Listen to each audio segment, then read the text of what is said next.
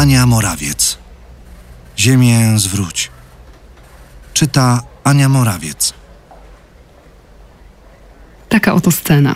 Haga, poniedziałek, 18 stycznia 2021 roku.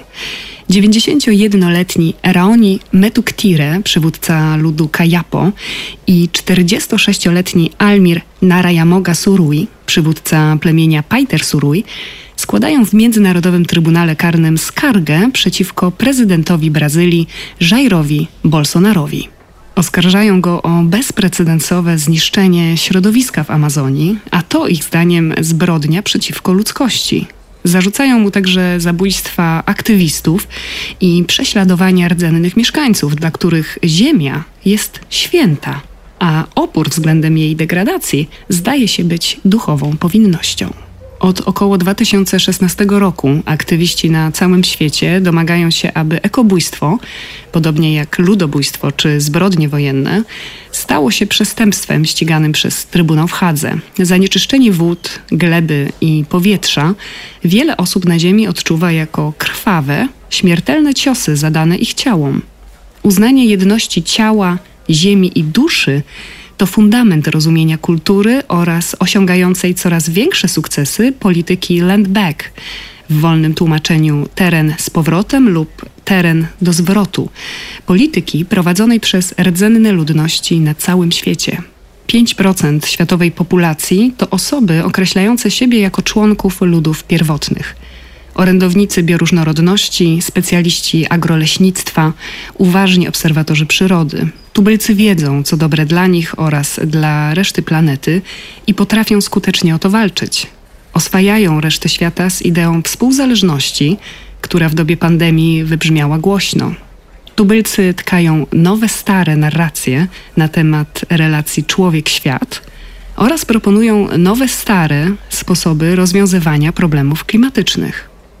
Według raportu opublikowanego w magazynie Frontiers in Ecology and Environment szacuje się, że 36% nienaruszonych ekologicznie lasów i 80% stref bioróżnorodnych znajduje się na terytoriach rdzennych ludności, które skutecznie i tanim kosztem dbają o środowisko naturalne. Ze względu na symbiotyczne związki z Ziemią, rdzenne ludności zaczynają odgrywać w świadomości rządów coraz większą rolę w walce o dobry klimat. Naukowcy, biolodzy, ekolodzy, świat nauki zachodniej, najwyraźniej bezradny, coraz częściej zwraca się o pomoc do tubylców, nierzadko wcześniej przez kulturę zachodnią uciskanych, wyzyskiwanych i poniżanych. Przykład. Efektywna, czyli zrównoważona ekologicznie i kulturowo, ochrona kanadyjskiej części wybrzeża północnego Pacyfiku wymagała współpracy rządu Kolumbii Brytyjskiej z aż 16 rdzennymi plemionami. Do precyzyjnego mapowania długiego wybrzeża wykorzystano zamiast nurków drony sterowane przez doskonale znających teren tubylców. W różnych częściach świata rdzenne ludności rozumieją bunt i opór jako ćwiczenie się w suwerenności. Uruchomiwszy własną farmę słoneczną, trzy plemiona północnej Kanady istotnie uniezależniły się od zawodnych rządowych dostaw oleju napędowego.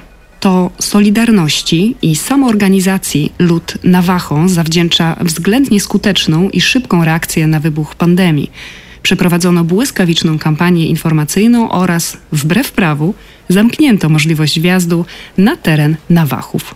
Co istotne, dla ludów pierwotnych ochrona najstarszych przedstawicieli ich społeczności jest równoznaczna z ochroną ich najważniejszego dziedzictwa kulturowego. Są oni depozytariuszami języka i pamięci.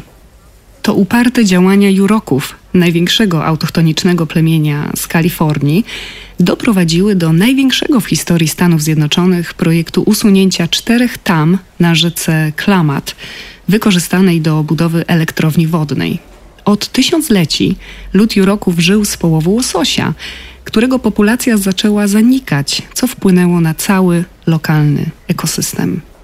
Pozbawionemu ziemi ludowi Esselen zwrócono 1200 akrów, czyli niemal 500 hektarów, w rejonie Big Sur w Kalifornii w przekonaniu, że bogata, Wielogeneracyjna wiedza ludów pierwotnych dotycząca danego ekosystemu pozwoli im zatroszczyć się o ten teren najlepiej.